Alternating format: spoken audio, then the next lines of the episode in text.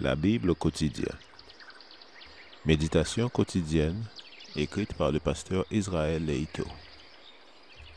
Fais-moi entendre dès le matin ta bienveillance, car je me confie en toi. Fais-moi connaître le chemin où je dois marcher, car j'élève à toi mon âme. Somme 143, verset 8.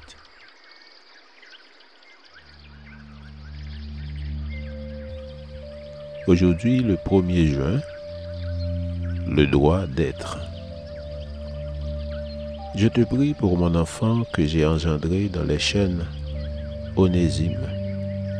Autrefois, il t'a été inutile, mais maintenant, il te sera bien utile, à toi comme à moi. Philémon, versets 10 et 11. L'histoire d'Onésime, esclave fugitif, et de sa rencontre avec l'apôtre Paul montre comment un être qui au départ n'a aucun droit a pu au contact d'un autre changer d'attitude et devenir quelqu'un d'utile. Les lois romaines concernant l'esclavage étaient très strictes, mais deux opinions s'opposaient sur la question des esclaves. Les Romains, tout en admettant qu'ils étaient des personnes, les considéraient toutefois comme un bien qu'il était possible de vendre, d'acheter et même de faire exécuter sans devoir en rendre compte à la justice. Le chef du foyer disposait d'un droit de vie ou de mort sur ses esclaves et ces derniers étaient tous condamnés à mort si leur maître mourait assassiné. Certains esclaves avaient la possibilité de travailler et de gagner leur liberté.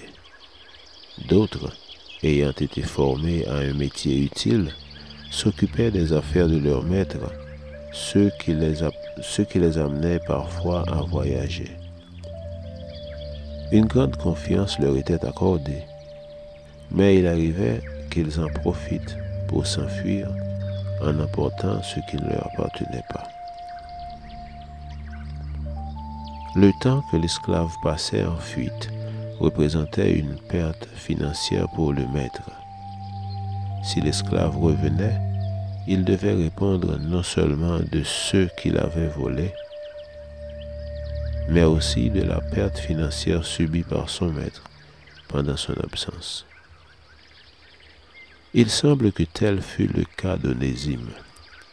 Retourner auprès de Philémon pour se soumettre n'était pas chose facile. Même muni de la lettre de recommandation de Paul, il se demandait comment son maître allait réagir. Quelques érudits pensent que si Philémon a gardé la lettre de Paul, c'est qu'il lui a obéi en rendant la liberté à Onésime. L'histoire d'Onésime donne une belle leçon de confiance en la parole de celui qui est considéré comme le Père.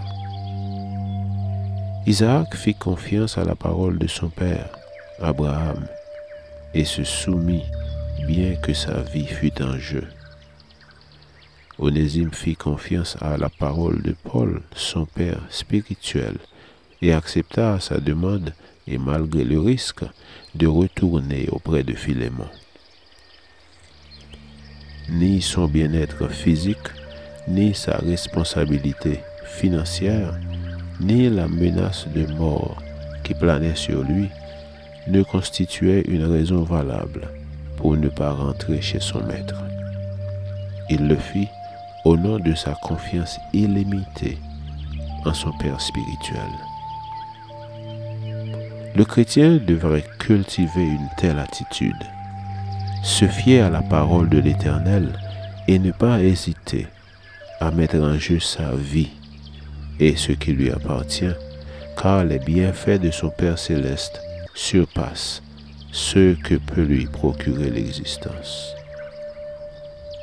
Puisse ce jour être marqué par notre confiance absolue en les promesses de Dieu. Amen.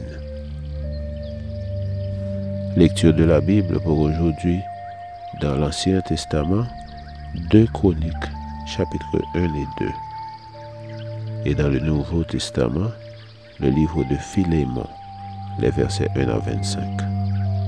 Je vous souhaite de passer une excellente journée avec Jésus.